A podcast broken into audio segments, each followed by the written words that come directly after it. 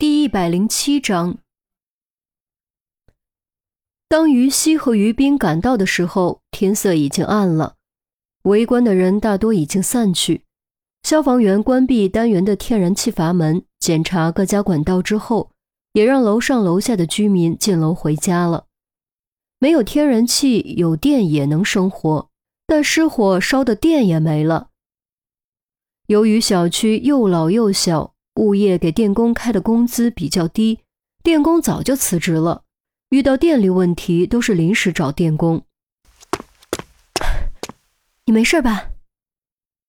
于西见到等在楼下的严峰，赶紧跑了过来。我没事，回来的时候火已经灭了。严峰道：“你说的尸体又是怎么回事？”确认严峰没事，于西这才松了口气。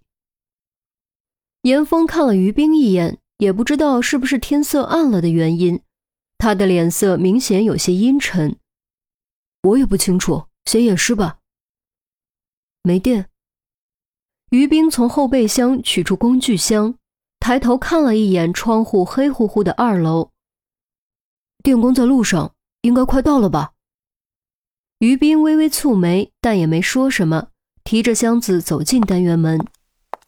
严峰和于西也跟了进去，打开虚掩的房门，浓重的焦臭立刻扑鼻而来，其中还夹杂着一股刺鼻的、类似烤猪毛的气味。于西忍不住捂住了口鼻。虽然窗口还有些许微光，但由于房子内部完全被烧黑了，所以显得特别暗。而尸体又是烧焦状态，处于光线照不到的窗户对侧的墙根，就只能隐约看到一圈轮廓。严峰掏出手机，打开手电筒，将尸体笼罩在光圈之中。缺损的双臂，破碎的面部，撕裂的胸膛，尸体堪称惨烈的细节瞬间变得清晰。由于墙壁是焦黑的，被照亮的瞬间。竟给人一种扑面而来的恐惧感。即使于西见过不少尸体，也还是不禁向后退了半步。尤其尸体面部，只剩下后半截牙床，能直接看到舌头根部，让他都感觉怵得慌。哎呀，这不是烧死的吧？于西掩着口鼻说：“是爆炸。”于冰并没有任何犹豫，直接给出答案。任何生物被活活烧死，都会呈现扭曲挣扎的姿态，而这具尸体的姿态非常自然，显然被火焰吞没的时候就已经失去了生命。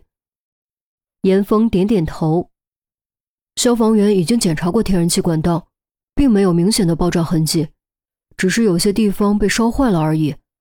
而且天然气管道在厨房。就算爆炸，他也不可能死在这儿。事实上，第一眼看到尸体，他就意识到此人不是被烧死的，而是被炸死的。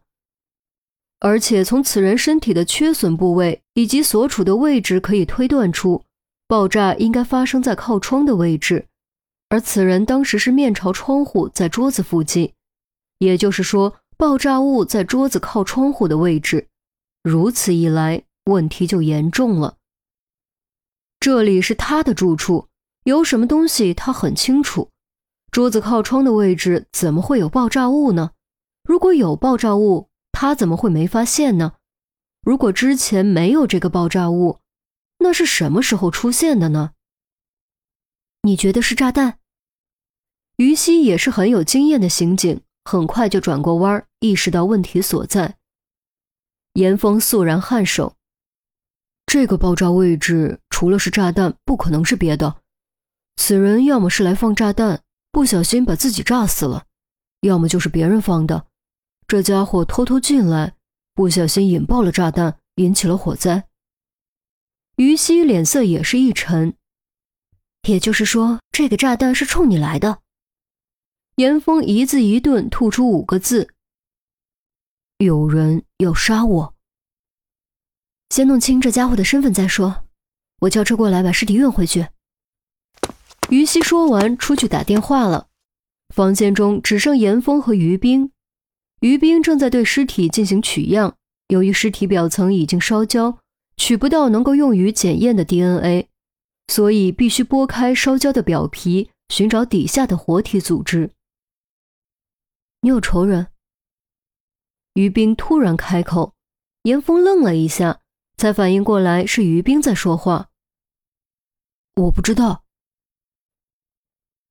没有威胁，没有警告，直接动手。之前叶少天要杀自己，至少有个理由。但是这一次，他是真的不知道自己招谁惹谁了。于冰默默工作了一会儿，直到将组织样本装好，才又说出三个字：“要小心。”“，我会的。”严峰点点头。房子变成这副样子，自然是住不了了。今晚他只能去值班室凑合一下了。至于找新房的计划，看来也得暂时搁置了。因为如果真的有人想杀自己，一次没成功，肯定会尝试第二次。现在找新房，无论对自己还是对房东，亦或是可能的租友，都是极为危险的。大概十分钟后，电工终于来了，在配电箱里一通捣鼓，终于将二楼单独隔离出来，给其余楼层的住户通了电。对门就暂时没办法了。毕竟两家是一条线。又等了一阵儿，法医部的车来了，现场拍照留底之后，将尸体装袋搬下楼送上车。于冰收拾好工具箱，严峰锁好门，二人下楼。刚到楼下，严峰突然汗毛炸起，一股极其紧迫的危机感油然而生，就好像有死神悄无声息来到了自己身后。扬起夺命的镰刀，小心！一声大吼，完全顾不上去找危险从何而来。严峰一把将于冰拽入自己怀中，扑进楼梯口。几乎就在二人扑进楼梯口的瞬间，一大块玻璃掉了下来，正好砸在刚才站的位置，稀里哗啦碎了一地。正在打电话的于西刚好看到这一幕。手机都吓得差点丢出去。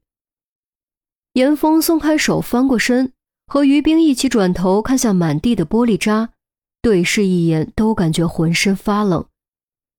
刚才二人走得比较近，如果不是严峰反应快，估计就要被玻璃爆头了。你们没事吧？于西赶紧跑过来。没，没事儿。严峰咽了口口水，但背后已经冒出一层冷汗。于冰只是摇摇头，并没有说什么，但借助楼道的灯光，还是可以看出他的脸色比平时白了几分。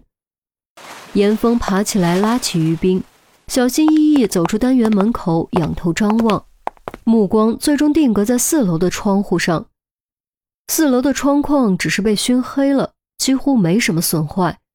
但这种老楼窗户是朝外开的，四楼有扇窗户是开着的，而且缺了几块玻璃，应该是被烤裂后一直没掉，刚才才突然掉了下来。